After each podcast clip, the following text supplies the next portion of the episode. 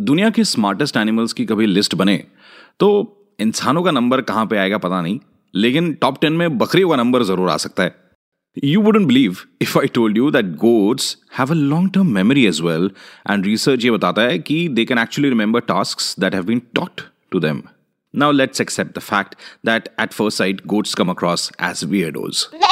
exactly. And they have a bad rep for eating anything that they come across, which is not true.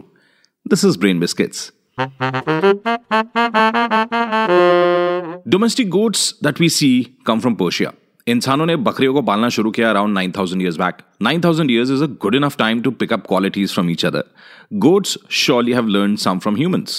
इंसानों की तरह बकरियों को भी हर जगह मुंह मारने की आदत होती है literally I am not joking but दस reason why they do it goats naturally थोड़ी सी क्यूरियस होती है and they love to check out different things the only way they can do this is by putting that in their mouth yup जो मिले उस पर मुंह मारो That's where the bad rep comes from.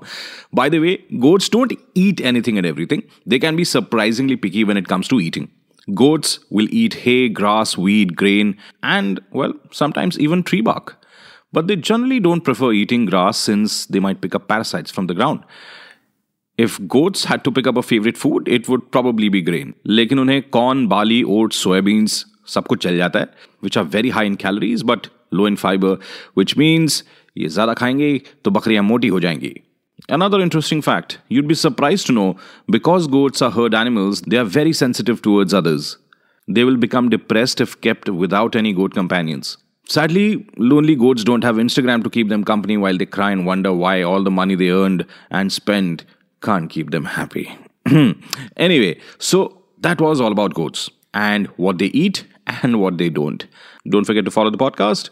मिलते हैं अगले एपिसोड में